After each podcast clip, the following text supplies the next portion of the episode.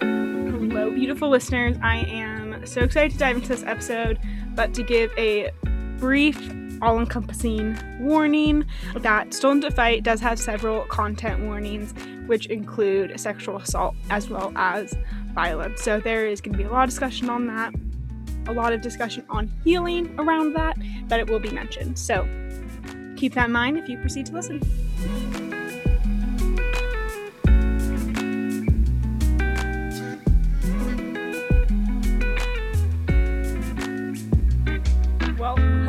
And welcome to the HEA Book Club. I'm Summer O'Toole, and this is a super exciting special episode. Of course, as always, we have my best friend Kelsey. Hello, everyone. Good to be speaking to you today. And then we have three guests with us because we're going to be doing sort of like a roundtable, loose ramble discussion on my latest release, Stolen to Fight, which is a dark historical romance. So, yeah, with us we have Ariba from Brightside Candles. Hello, everyone. Thanks for having me. We have Haylee from At Literary Haylee. Yes, hello. and Mary from Slam DOS Sleep Pad. Slam DOS Sleep Pad. Slam DOS. so to be here. and so all of these wonderful women are book talkers, candle makers, bookstagrammers, all around book boyfriend addicts, and we can't wait to dive into everything. All right, guys. Well, I am going to kick it off. First off, let's just give us some some basic background. So the book that we all read is, as we know, Yo, Weekly Hots, Kelsey. Oh, I didn't think about mine. Stress. Okay, I'm already you'll stressed. go, you'll go last. It does every are already a train wreck. I'm mentally pulling it together. I literally walked into the door and turned on my computer from work. So I'm already a Okay, train wreck. I'm already fine. I'm ready now. Um, I'm really ready now. Well, my weekly hot was on Sunday. I went to a Fletcher concert, who is a queer artist, and she is like incredibly badass. And I would say, like, 99% of the audience was like woman or femme, and it was just like a super, super cool, awesome concert. And it was like an extremely safe space. So, as anybody who listens to this podcast know, I'm with a woman, and a lot of times, like, even in the most open settings, you don't always like want to be like PDA or like very obvious, especially at dancers when like you want to like dance and have fun and stuff. So this was just like a really unique and awesome safe space. So, I am from the Bright Side Candles and I speak to a lot of different authors. And one of them actually reached out to me this week and she's going to be doing a book signing and she invited me to her book signing. So, in May, I'll be going to that event. And I thought that was so cool. That is so so cool. How exciting. Super duper exciting for me. Are you able to share who the author is or is it like still a secret? I don't know if she wants me to tell everybody just yet, so I'm going to hold off on that. But I will have announcements on my social media a little bit down the line. Okay, perfect. Wow. So exciting. I know. I think the best thing that came out of this was how many people started reaching out to me because I just started doing the candles in January, but I've already had so many new author friends that it's surreal. absolutely stoked that we have some candles coming out together as well. yes. Um, for both books so far of the Taken series, we have yes, and my Captain studio Cross. smells amazing. Can't wait. Cool, Haylee, hit us. so mine is more of a disaster, not necessarily a hot take. Earlier last week, I live in the Pacific Northwest. I'm originally from California. So I'm not aware of the pipeline situations when it gets, you know, below freezing. So I had a pipe burst. And so my living room flooded. So that was a disaster. um, I'm definitely glad that I was home because I was able to like salvage my bookshelves and my books. But that was my excitement of the week, if you will. Like I said, a disaster, but that's life. Is it bad that I'm already like picturing how this could be the start of a novel? you know, like your pipe bursts and then all of a sudden you like you get a knock from your neighbor and your neighbor walks in and he's just like yoked and he's like, I heard that your pipe burst. Like, can I help you? Like that's immediately where my brain went. Even though I know that's what not what happened, but like that's what I'm fantasizing for you.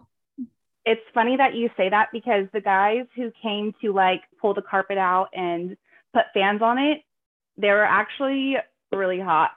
so Oh my god, I love that.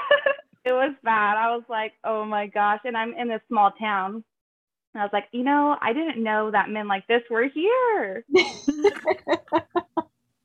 That's a happy surprise. It was. So, I mean, I'm not mad at it. I'm like taking notes. Mary, it's all you.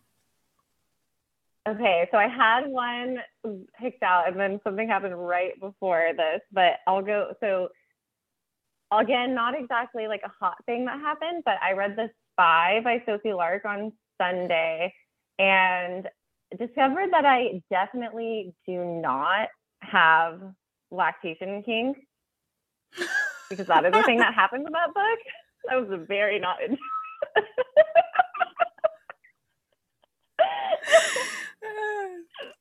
Sophie. Oh my god. it was I was like the only thing that made it like kind of okay was like one of my favorite characters, but I was like still just like this is too much. This is beyond. Like the rest of the book is hot though. It's a good one. and then right before this, I posted my boyfriend like I made a TikTok with that Romeo and Juliet, the Elton John song that people are like doing like, oh, when they first met their like significant other to now. And so I did one with him and I like showed it to him and I was like, what do you think? Do you like it? Should I post it? And he's like, this is amazing because it's funny. And so he was like really stoked about it. So now if you guys can see what he looks like on my TikTok now. he's very private, so I wasn't totally sure if he would be like on board with me posting him on my public TikTok. So but he's stoked about it. If, if there's a funny Aww. angle, he's like, yes, let's do it. Oh, I can't wait to look that up. We'll include it in the show notes for anybody listening. So I have that going for me. I went to an archery tournament this weekend and it was my first ever tournament that I've ever been in. So therefore it was the best tournament that I've ever been in. And I was telling everyone that as I was leaving the tournament because they were all like, How'd you do? Like, what was your score? And I was like, Y'all, best tournament I've ever done, like, best performance, right? So I'm just like hyping myself up for no reason. I go with Mr. EMT because he and I, we do archery together. He's been featured on the podcast before by name. So it's quite the drive. So we get to this place, we do our archery tournament. I'm feeling on top of life at the end. Like, I'm like, this is super fun. We're going to do it again we come back to my place afterwards after like a nice long long long drive. And we just like fall asleep on the couch take a nap very sweet very innocent. Let's just say that we woke up and it wasn't wasn't so sweet and innocent anymore. And it was just it was the cap of the day. It was a really nice it was a highlight. I was actually talking to a this is like maybe a little bit tmi but what boundaries do i have here? We did the deed and then we were both taking a shower. He got out because he can't handle like my scalding shower temperatures which apparently is just like a general thing of like i can handle the heat and he just absolutely cannot which is just i mean maybe you guys are nodding maybe not. This seems to be a trend with men in general. So anyways he's outside the shower. I'm now inside the shower at a comfortable temperature as he's like you're satan and i'm like no i'm not. Irrelevant. Irrelevant so I'm like, you know, like, let's talk about it. And he's like, okay, what are we talking about? And I'm like, I want to talk about how many orgasms you just gave me. And he's like, oh, let's talk about this. So we had a great conversation. And it was definitely like, I want to say top five rounds of sex that we've ever had before. Like, easy. so how many? Round of applause. I mean, like, the right questions. We've oh you know i want to say okay Mm, up, up to- have to say. no no no it's confusing though because it's like you know when you have like one really great orgasm but then it like kind of Mm. gets extended and then you're like was Mm. that two or was that one i don't know so i'm at like I've counted it up to like 2.5 to like three, somewhere in there. But for like the length of time that we were going for, I'm very impressed. It was it was all around five stars, 10 stars, all the stars, all the thumbs up. And now if you Oh. can just get used to your shower temperature. Right. Then it would be even better. There could probably have been a fourth one ringing around in there. like one of the reasons why I bring up the orgasms is besides the fact that it's an amusing conversation, is like I just I appreciate those conversations. Like I think that it's really nice to have that communication. And especially after spending an entire day together, like doing something that's just like family fun, innocent. Like it was just it was overall just like it was a really lovely day. Like even if there was no orgasms, it would have been a lovely day. And that just that makes me happy. it just ended on the Something about note. the shower being like a conduit for those types of like good convos. Alrighty. Haylee, were you gonna say something or did we cut you off? You know, I've got squirrel brain, so I don't remember. if it was, it's already gone. Well then I feel like now is a great time to jump into the book, shall we?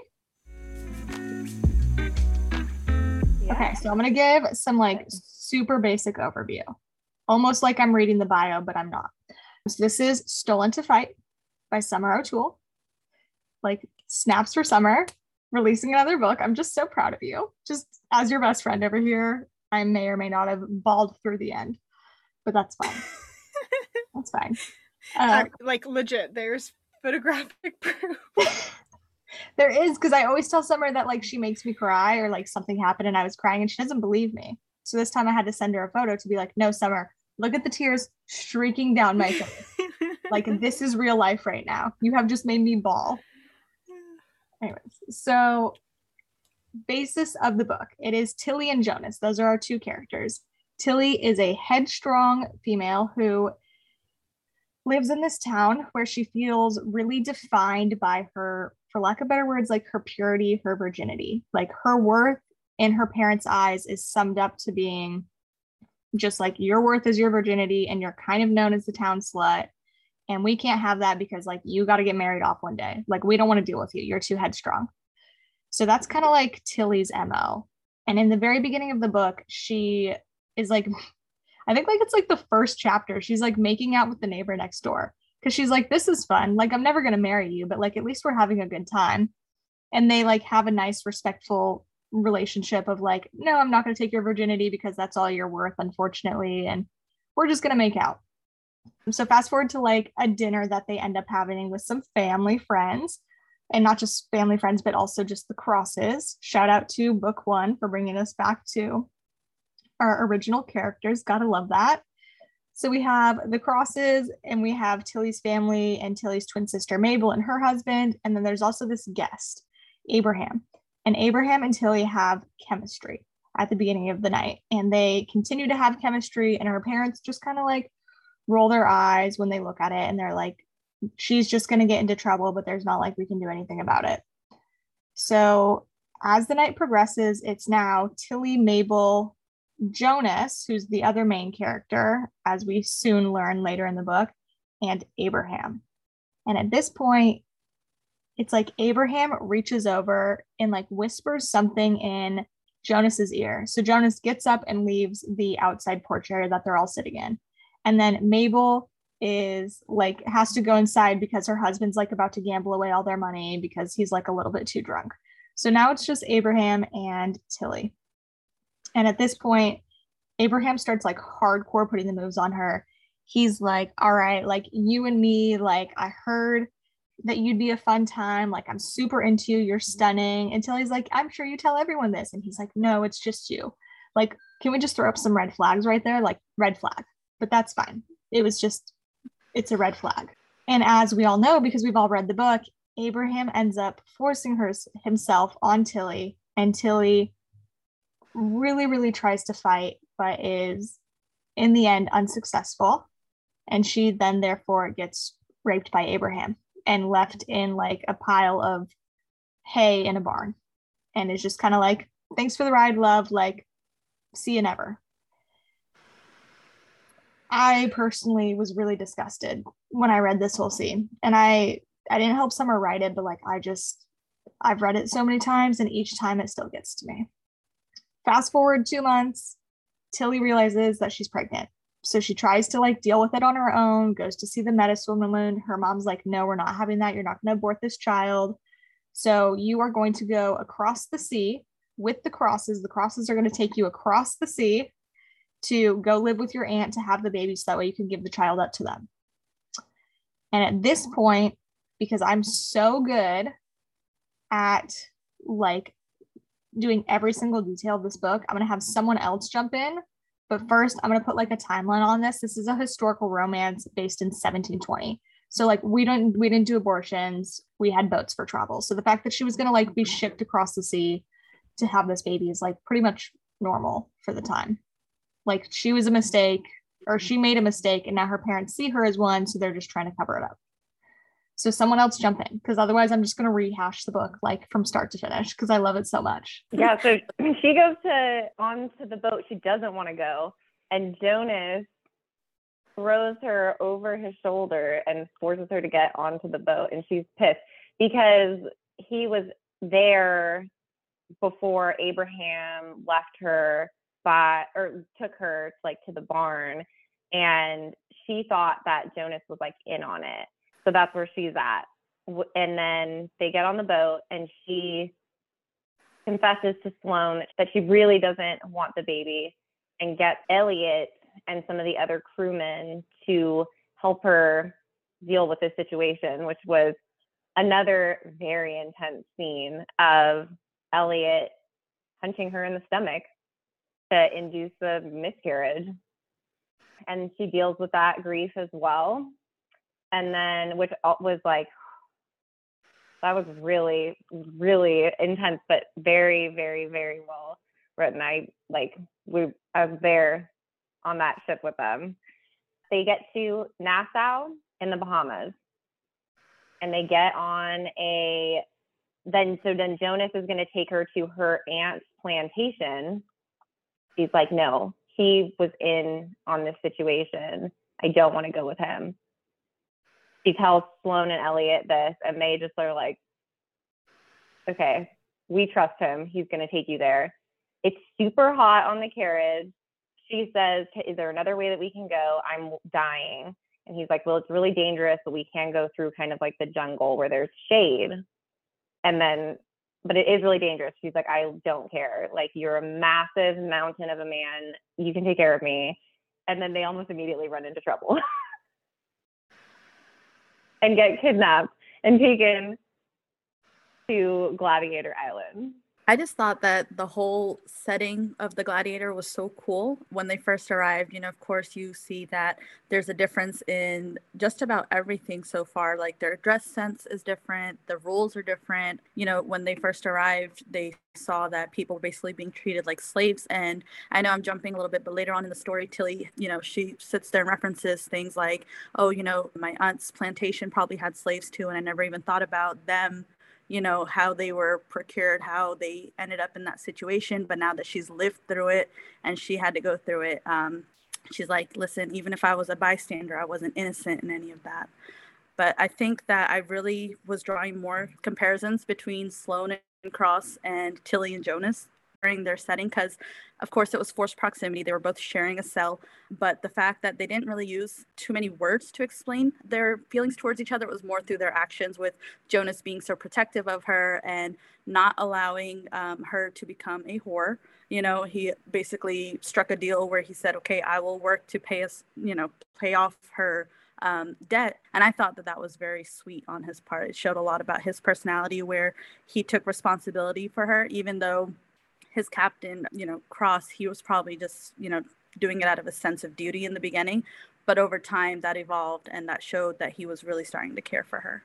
Yeah, Jonas definitely gave me Jamie from Outlander vibes when it came to protecting Tillie specifically. You know, him taking the lashings for her and not allowing her to work on her back in order to buy their freedom which was also really interesting because I liked the fact that Dominus, he, how each day you know, taxes added on. So it's like it's really impossible for them to get off of this island. I just I I didn't see that coming at all when it came to, you know, the additional tax being added on. But the whole gladiator scenes were really vivid too with, you know, killing lions and bears and other men and it was wild. that whole scene was wild. It was really well written. Like you really Absolutely. felt like you were there in the arena with them. mm-hmm I could feel the heat. Yeah. Yeah. so You're sweating with them. yeah. to have Tillie be, you know, this kind of like kitchen maid wench and server for Dominus and his cronies, for lack of a better word, all the people who came out and watched the gladiators. Like Jonas was the top dog gladiator, and he made sure that he kind of accomplished that position very quickly.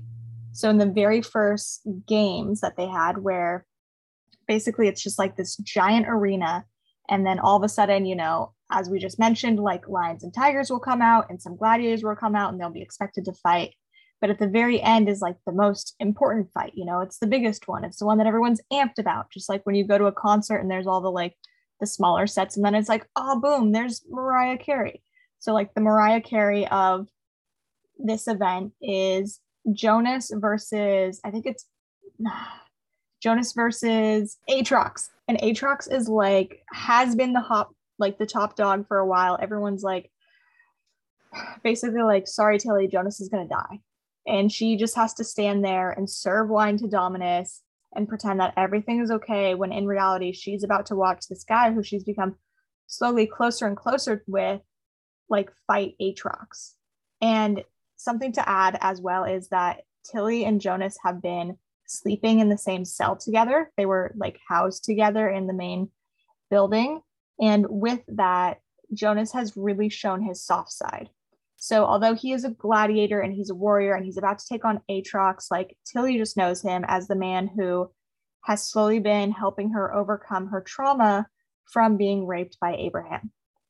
So like for example, there's one night where Jonas was like breathing on her neck or something like that and she was then like highly uncomfortable and Jonas like immediately picked up on it and was like what can I do to make this better? Like obviously you're very uncomfortable like how can I how can I help you in this time?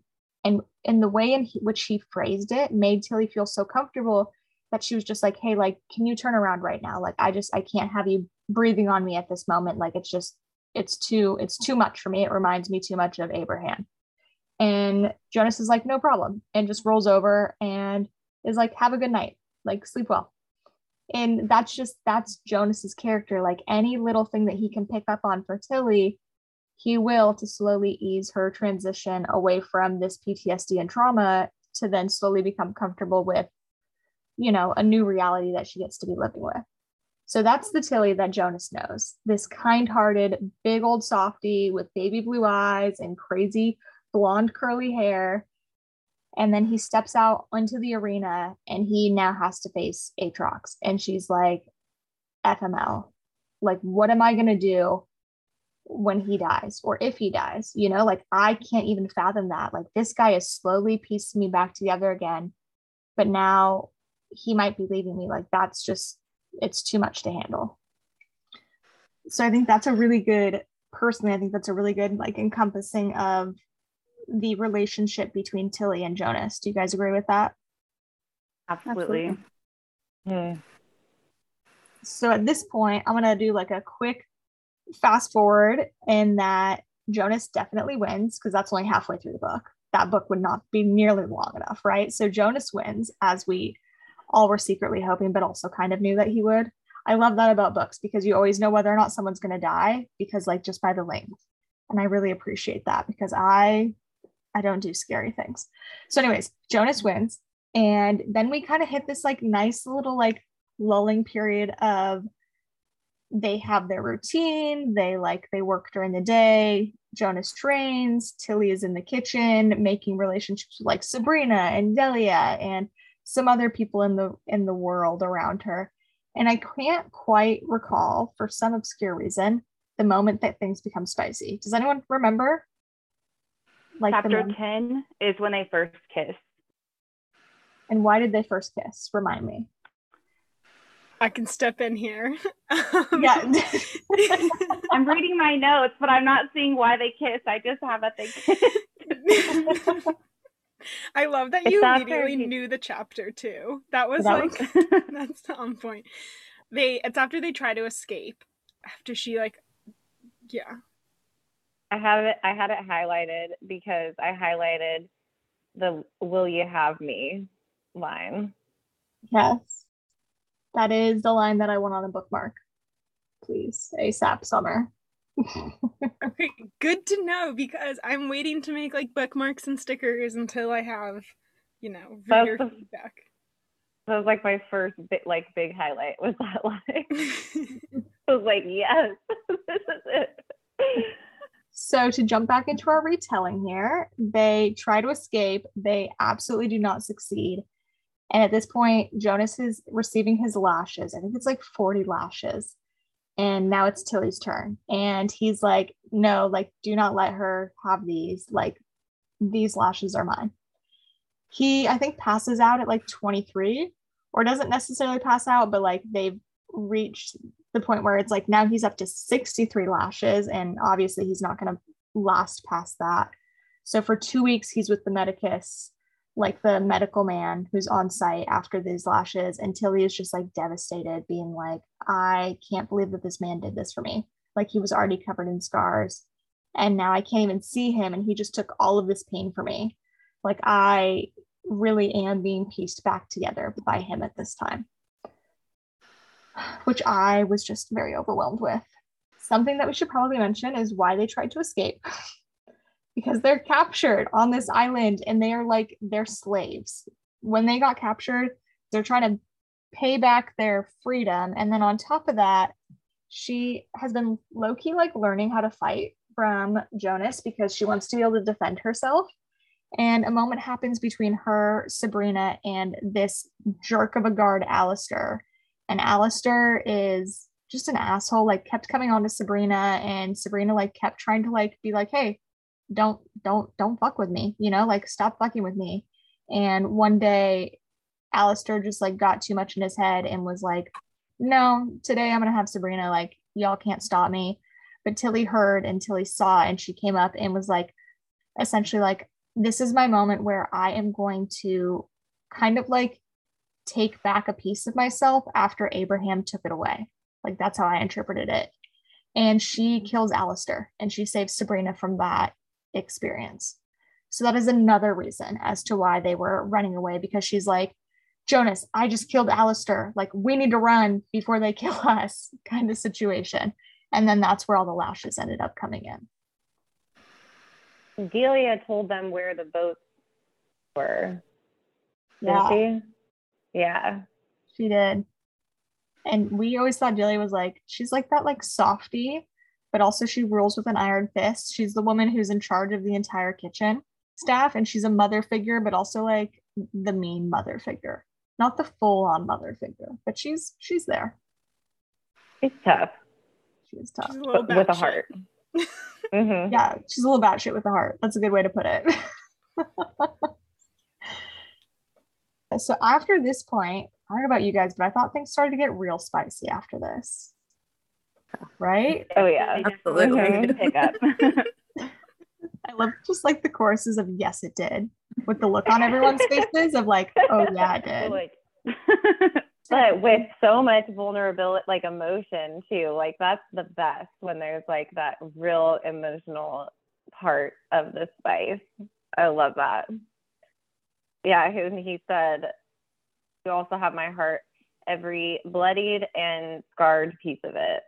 say I live for the Jonas quotes. Like Jonas, I love his quotes. I love them all. Tillie followed up with she loved every bloodied, scarred but beautiful piece of him. So she added to it. Yeah. We know that Jonas is a man of few words, but as we can tell, they are beautiful words. And what he says is, We're more than just our bodies, Tillie. When they don't remember that, we have to remind them. And Tillie said, I'd first have to convince myself. That was Sabrina. Just kidding. I take most of that back then. I should probably start adding those. This y'all, this is the first time that I've ever used the Kindle app and like gone to like my notebook. Like, how have I been on Kindle for 15 years and never even knew that this is how you solve your highlights? Like, I've just been mm-hmm. highlighting stuff and it's just been lost to the abyss. Oh my gosh. Yeah. no, that's why I'm the worst reader. Just take it all in and then throw it away. It's gone. Like anytime that we've like had our weekly quotes, like I've always had to screenshot the quote on my screen and then like add it somewhere else. Summer's looking at me like she's shook, Girl. but like I just well, maybe if I knew how to use the technology better, I would have known that that was Sabrina. Great line, Sabrina, though. You as well, Sabrina she, and mo- she has some um, a lot of my highlights are from Sabrina. She had the best things to say. She's a smart girl, you know, she make those words come to life and you actually feel them. she's been through a Sabrina's gonna be book three. I just finished her book. I'm like finally going over like edits again. If you liked her in this book, like she is unhinged, and I'm actually having like minor anxiety. This is totally like a tangent.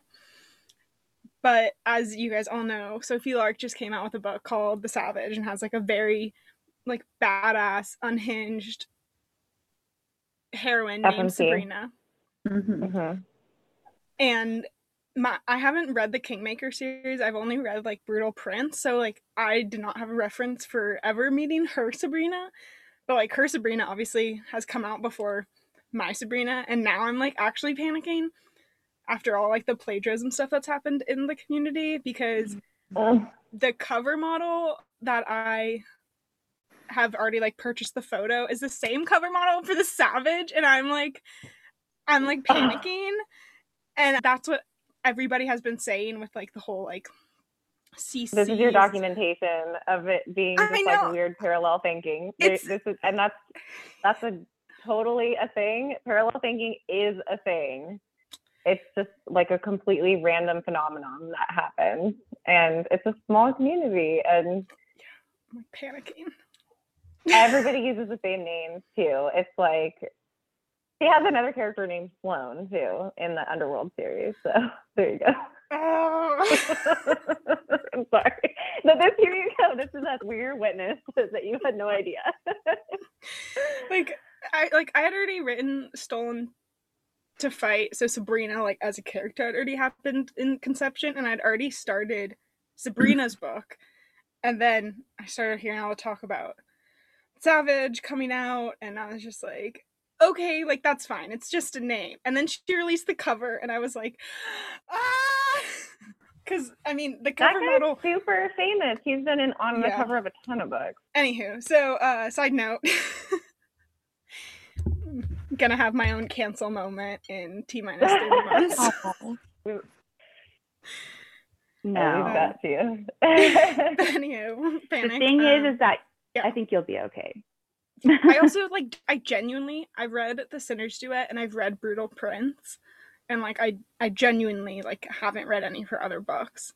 So while I'm Yeah, very much in her like fandom and am obsessed with her as a person, and you don't see Sabrina until she's introduced in the Kingmakers, the third Kingmakers book. I think, no, the second one, the Rebel. Okay. You meet her like briefly, and then she shows up in the fourth one, like as an actual character. So it's way later. There's like 12 books that you're supposed to read before you get to that point, like before you even like really see her. okay, okay. Yeah, so you're fine. I've also seen other authors say that while they are writing a specific subgenre, they won't read anything that is similar to their storylines. That way things don't kind of get overcrossed, you know? So Mhm. since you haven't read any of that, just throw that anxiety out the window. Yeah. Thank you. Thank you. Yeah, the names thing is such a that is just like part of being. It's like every you know generational names, like all like the most popular names in a generation that happens with books too. When I first started reading reverse harems, I read like six in a row where it was like the sixth one had the names of from like one guy from each of the previous books. Like all the guys in the harem had the same name as like one of the guys in one of the previous books. I was like, I like all of these guys have the same names. What's happening? and I doubt that like it was just like they're like cool guy names, you know? That's super fair. Not only that, but I think your content is very different from the way that Sophie Lark writes. So as long as the storyline and everything, you're original with it, I, I don't think people are going to have any problems with it. Okay, good. Thank and you we already know we already know that you write really well with the historical references. I mean, with the first book, it was about like more of the pirate setting.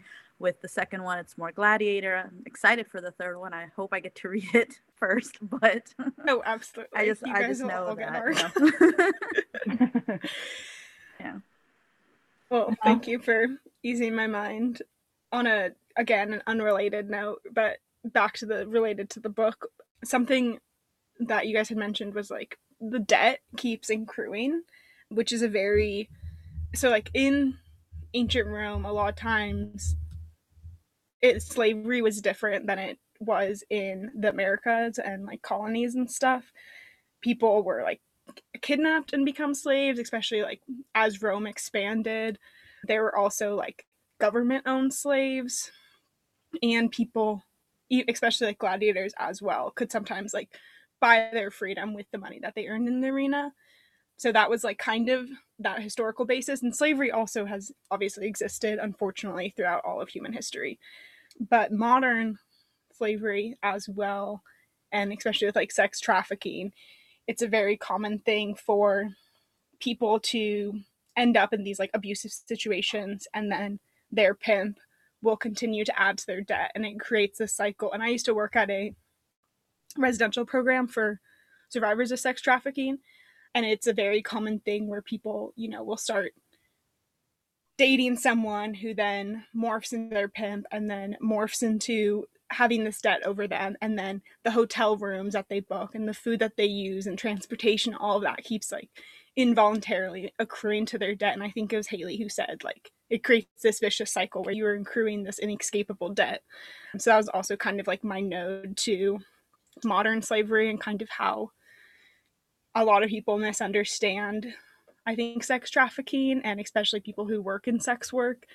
I when i was working at this place i had i think it was maybe maybe a chiropractor like a doctor like somebody who you know was supposedly an educated person. Um, and i mentioned i was working at a a place for survivors of sex trafficking and she was like oh from like other countries? And i was like no like america. And she's like oh that doesn't happen here i was like mm. so anywho i don't really know exactly what that's why i'm saying this but Maybe because it's an important topic. It is. yeah. And we could we could leave it at that, but that is a wildly important topic. So I appreciate that tangent. Mhm. It's way closer to home than people think it is. I know the, I had a coworker, she was taken by an older man and who was became her pimp, was able to get out of that lifestyle. And I was really young. I was 17, 18 whenever I met this girl. So it was a wild experience and something that I didn't think existed either. and then add on to that all like the shame and stigma that sex, work- sex workers have to deal with that when they do you know try to report something it's brushed under the rugs or it's their fault or what have you that being said all proceeds from stolen to fight for the month of march are going to go to RAINN as part of eros's campaign but then also are going to go to that residential program i used to work at I have been wanting to ask you guys a question about a certain scene in the book. It's in chapter 16, and it's Tillie and Sabrina in the bathroom. And Tillie is feeling a lot of shame for the sexual adventures that she and Jonas have been up to. I highlighted two quotes from that scene because I loved it so much. Yeah, the having gone through, you know, similar trauma as Tillie, I absolutely loved um, you know, her saying you're rewriting your body's history with Jonas, you're healing from something by experiencing it again when you are in control, when you get to choose. And Tillie said healing was that what was happening here. And I think this that is you we see similar healing happening in a lot of dark romances, which is why I like am so drawn to it because it's been very important for me in my own healing journey. And but having it said so explicitly, like you'll see it'll kind of be mentioned that that's that's what's happening to the to the main character. You know, she'll say like, "Oh, like, you know, his hands, I want to feel his hands where, you know, the other guy's hands were to like wipe it away or something, but it'll be like a little bit more euphemistic. I thought a word, but or just more of a metaphor. But this was so exactly what I needed to hear and what Tillie obviously needed to hear. I really resonated with Tillie and feeling shameful for enjoying certain things when how she says while other women out here are like being assaulted, you know, so how can I like these kinds of things? And I really enjoyed how Sabrina counteracted and like helped Tillie see that there was nothing wrong with her for liking certain things. I initially didn't have that scene in like the first draft, and I think I think it was one of my beta readers who kept pointing out, you know, like is this realistic? Like would she like this position? Would she actually be doing this? And a lot of times as a writer there's so many things that make sense in your head and that like you know the story so intimately that you don't feel like you even need to explain it. But I'm really glad that that's why you have beta readers, and I am always so grateful for them because I do think now that that's like that's one of my favorite scenes in the book, and I think as well for like readers to have that explicit permission given as well. Hopefully, is meaningful. I, I really love that scene as well because you got to see a little bit more of Tillie's vulnerability and then for Sabrina to step in and be such a great friend and to just kind of help her navigate those feelings that she was having, providing just a little bit more clarity, I think that that scene will resonate with a lot of your readers.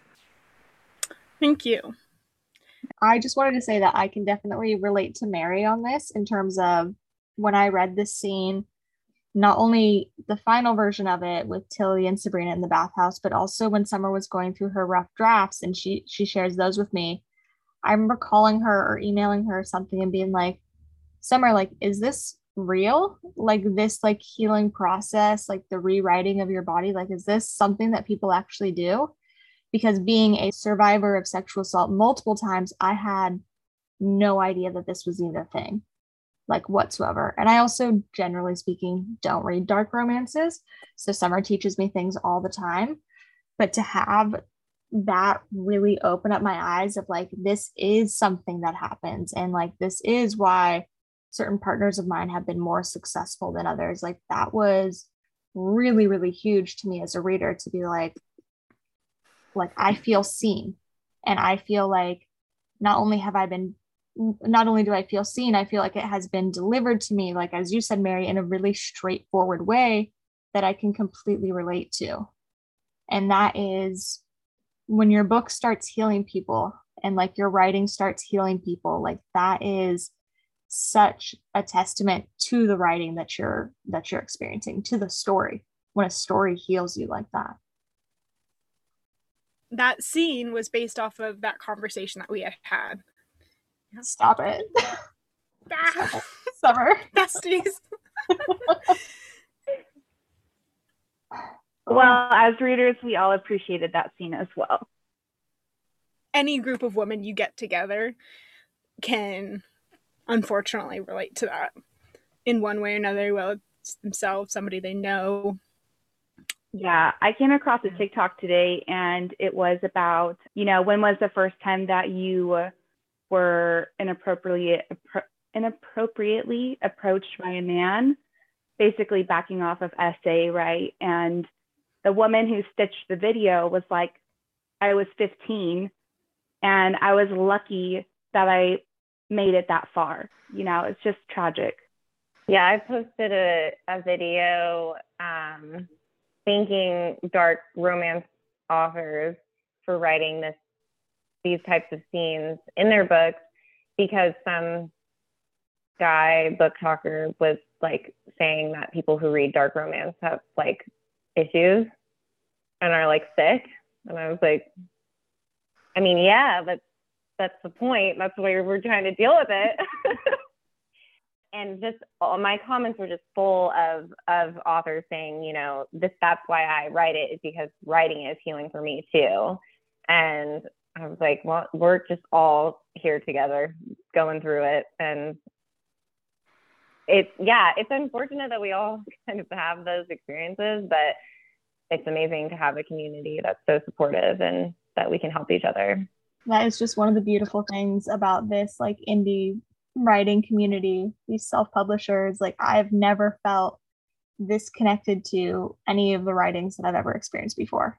Like none of the mass marketed books. And i'm not saying that they don't have their pieces of wisdom here and there but never have i felt seen or identified or can relate to books like on this level and that's a really awesome thing about BookTok. how did we feel when we didn't talk about this in the uh, the recap, but there was a moment where Jonas made a really good friend named Max. And then all of a sudden, Max and Jonas had to go face to face on the arena, and they thought they were going to be fine. But then, last minute decision on terms of asshole Dominus. I have so many mean words for Dominus. Ugh. Anyways, asshole Dominus was like, no, there can only be one winner and Max and Jonas were best friends. That'd be like Tillie and Sabrina trying to fight each other. I cried. I have in my notes, end quote, I am broken with a sad face. It was intense because you were kind of rooting for both of them to come out on top because you heard about how he was such a good friend to Jonas while they're both kind of going through the same thing and then you can kind of see it coming but then at the same time you're just like no i don't want this to happen and then after the scene when jonas kind of breaks down and tillie has to kind of step in and you know piece him back together i thought that was a really important scene too just because not only does it show that you know she's incredibly strong and she has that power to put him back together but the fact that he was willing to show that vulnerability when he's supposed to be the protector in that dynamic so I thought it was a great scene. I agree. I think I was the most sad because I I kind of wanted him and Sabrina to get together. That's kind of like the foreshadowing I was kind of getting at and seeing. And then obviously that happened. So I was like, no. I think that was very like that scene and what happened kind of not that it had to happen because I hate when authors like kill somebody you love and they're like it had to happen. Because like i wrote the book like obviously i could have had some Got way them yeah. Which is like partially why and i made like all of the all of the guards circle them with like bows and arrows because i was like jonas isn't just gonna like kill him for shits and gigs like there has to be so, i really thought they were gonna rebel at that point I really I thought know. the two of them would like team up and just kind of be like, all right, this is our moment to kind of rebel and get out of here. And then when the guards came out, and I was like, oh man. yeah. I, that's what would have happened, or like would should have would have been realistic if like those guards didn't, you know, yeah, really put it to him. But now, I mean, Sabrina's story, I you you may be able to guess who is in her story or not and I love it. But now I'm like wishing I'd um like a little bit kept Max alive so that I could give him his own story as well. Other than just naming a donkey after him in the epilogue. but that's an important moment. So good. I highlighted yeah. it's the original epilogue was like very, very different. Um And like half of the epilogue was just like Jonas and this mule ignoring her, like stripping in the background because he's having like a moment with them. But we know, just based on the way that you even wrote the epilogue, we know that they had those moments all the time. Mhm. Just in like the one sentence that you summed up with it. Yeah, I was gonna say. I was like, you still mentioned that, but that's his new best friend. Uh, but yeah, I think Max would be really fun to explore more as. like, Maybe I'll do like a prequel. That's what I was. I gonna was say. just gonna say that. Yeah. So it would have to be like a Happy for Now prequel where, you know, maybe his he just has like maybe it's just like a spicy book with him. Ooh, Uh, a little novella, maybe. yeah. maybe he's Yes. already a fighter. What if he was already a fighter? I don't know. Oh my god, and he's like a mercenary and he like travels around and just like has these wild sexy times in different countries. And it's not really a love story, it's just like his sexcapades. I mean, it's it's the Diary of Max, my sexcapades. Like, I wouldn't be mad about that at all. Which is very Max. He would write a journal of his sexcapades. Exactly. oh, And spicy scenes from the male perspective have like the it hits way different. it does. Oh man, it does. Give that to me all dang day. this is kind of a I don't know if I've I think I've mentioned in the interwebs like publicly that during like the holiday times I'm gonna come out with a novella with all three char- three couples. So Elliot and Sloane, Tillie and Jonas, obviously, and then Sabrina and whoever she ends up with. Uh, uh, but I Is think I'm gonna spoiler moment. well, because no, no, that's not the spoiler moment. But I think I'm gonna write that novella with like, I think I'm gonna do like each chapter is gonna be a different character, so it'll have like the males POV too. Also, because people hate like single POV, which I people hate it, and I'm like, oh, oops. um, I I don't hate I I prefer like dual or multiple POV, but obviously like that's not always what you're gonna get. But a lot of times I'm like in fact I feel like I notice it more if it is dual POV, if there's a scene where I'm like, oh I wish that they had switched like POV during that scene. I feel Mm. like it's you notice that that's I'm more sensitive to that. So I didn't mind so much. Yeah. But it would be cool to see. I don't know about you guys, but like half of what I highlighted was just like my favorite lines between Tillie and Jonas. Do you guys have any favorite quotes? I liked it when they were by the beach area and he was like, maybe you're my reason.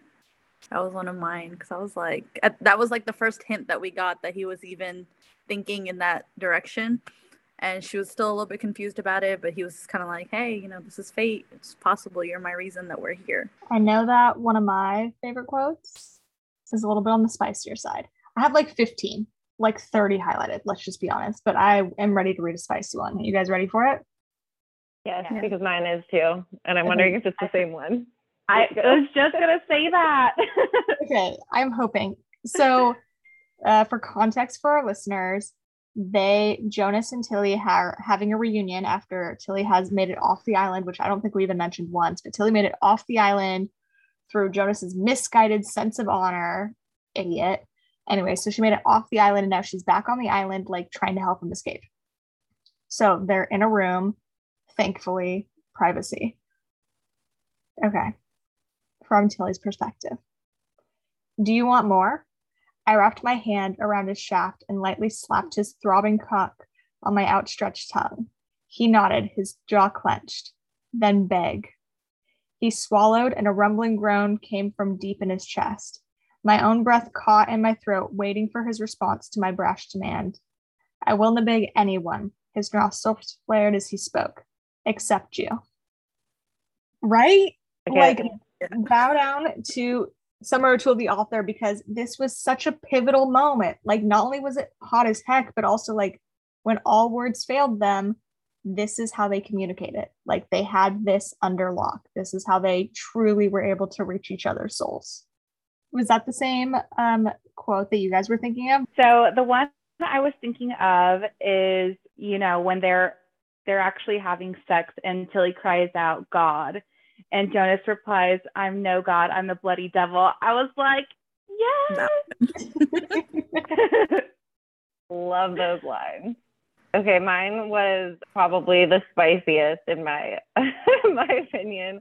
It was after he and Max won against the African slaves, and obviously he was like pretty distressed about having killed like a bunch of people, even though he quote unquote won. And she goes to him and she says, Tell me what you need. And he's kind of being a little bit standoffish, but then he says, Lift your dress. And then he says, I need you. And she says, Well, I'm, I'm yours always. He says, No, I need to fuck you hard and fast. I think that might be like Can the next take like it? Yes, yes. That's it was on the next page. Yeah. she's like, give it, give it, give me it all. Yes. Oh, so good. I didn't like I wouldn't even try to do an accent, but like hearing it in my head, it came through in the accent. Oh yeah. hmm yeah. When, when I was saying, good. when I was saying my quote, I was like, I don't know if I'm speaking this correctly. Like I should have released my Jamie Outlander a little bit better, but either way, it comes through so hot. So guys, if you listeners, if you feel like we're butchering this and it's not as hot, like just wait till you read it. Cause that's where like Mhm. all the right syllables and vowels are gonna roll and it's just gonna be the spice level is gonna go through the roof. Mhm. yes, it will convey in your head better. Yes. Than us non like narrators can do. I have This- another one, but it's not spicy. Oh, hit us with another it. quote. So this is a Jonas quote, and it says, I cannot stop the pain from your past, but I will do my damnedest to stop it from your future. My heart. My heart too. Oh yeah. I like the one where he said there's nothing more dangerous than a man with nothing to lose. And he's like, and I'm a monster with nothing to lose. Yes. Like, okay. Um, Although, like, it's, it's funny for like whenever I'm doing like promotional stuff, I usually use the spicy quotes. So a lot of times I'll forget, you know, just the the non-spicy ones.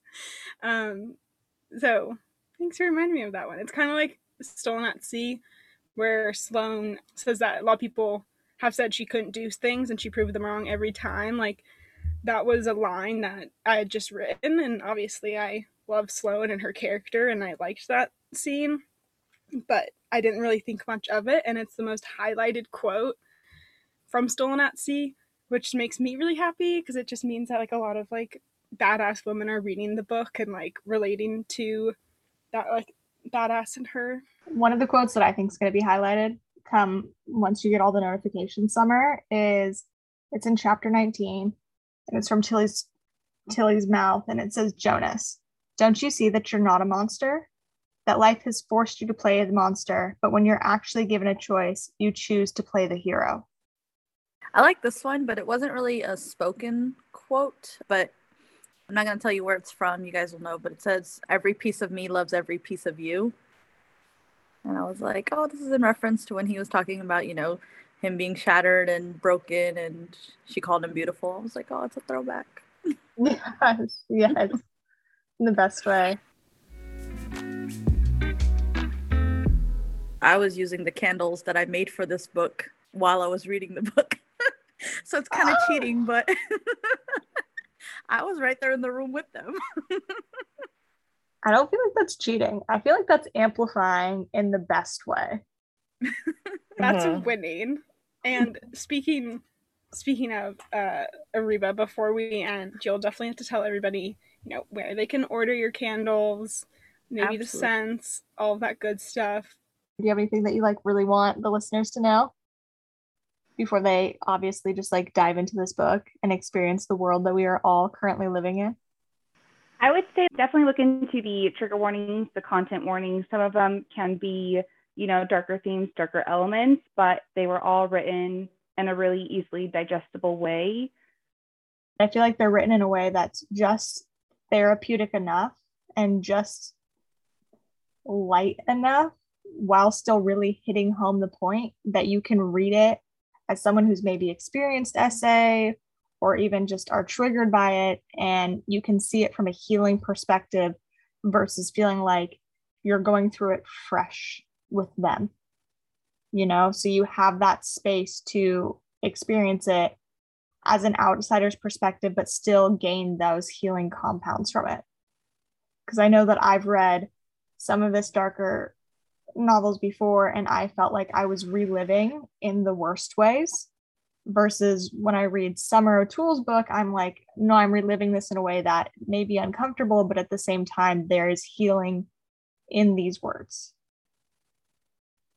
And I think too that if it is something that is really triggering for you, especially like the initial scene, you know, you can sort of skim past it without like and not lose anything in the story and you'll still benefit from these really healing conversations that are happening and her journey, you know, through that without like missing anything. It's, I mean, I still think it's very powerful, but if that is something that is is is triggering to you, it can be, you know, it's not necessarily a, a, a deal breaker for the entire book. Absolutely. Mm-hmm. I agree. And I feel like it was just that that main scene in the very beginning. Obviously, there's mm-hmm. a little bit here and there um, sprinkled out, but the I, I agree. I think you could totally skip over the beginning scene, skim it, whatever.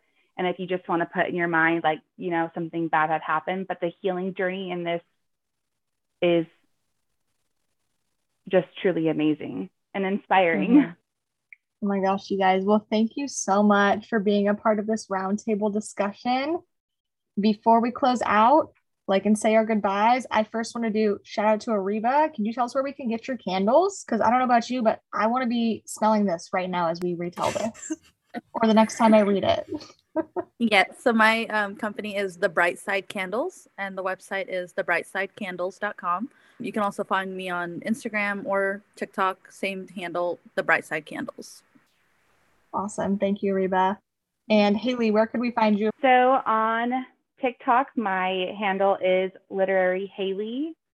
On Instagram, which I just created kind of like a bookstagram account, it's the same handle with the exception of an underscore at the end. So it's literary Haylee with an underscore. Awesome. Thank you. And how about you, Mary? Yeah, I'm on TikTok and Instagram at Slamdos Slaypad. Brilliant. Haylee and Mary are both going to be doing giveaways with proof copies of Stolen to Fight. So proofs are what our authors order to make sure that once everything is printed, you know, pages are there, they're not off printed and weirdly skewed and stuff like that. So they have a banner across the top that's fairly small that says not for resale. So it's not a pristine um, plain cover, but it's also kind of cool because proofs are very, very limited edition. There's, I only got three printed. So if you guys want a signed proof copy, wherever you're listening to this, there'll be links down below to both their, their socials and they'll be hosting the giveaways on those socials. So, um, yeah, we'll have the rules in there and stuff like that too. Not very good at this promotional thing. I just want to say, like, I, I can't even put into words how appreciative I am for all of you guys. This was really, really wonderful. And I'm just all around just so, so appreciative that anybody has read my book, enjoyed it, and likes these characters as much as I did. So, yeah, just endless, endless gratitude. So fun. Yes, thank you. Thank you. All right, guys, well, okay. time where we are going to say goodbye. Bye. So, bye. Bye, bye. listeners. Good night, everybody. Good night. As a reminder, all of the proceeds from Stolen to Fight for March, which when this is released, we will have two days left of, are going to be donated to RAINN, which is for survivors of sexual assault, as well as to Eden House, which is a residential program that I worked at with survivors of sex trafficking. But in addition to that, our charity of the month is 826 Valencia, which is for underfunded communities and supporting writing and writing skills in those communities for the kids.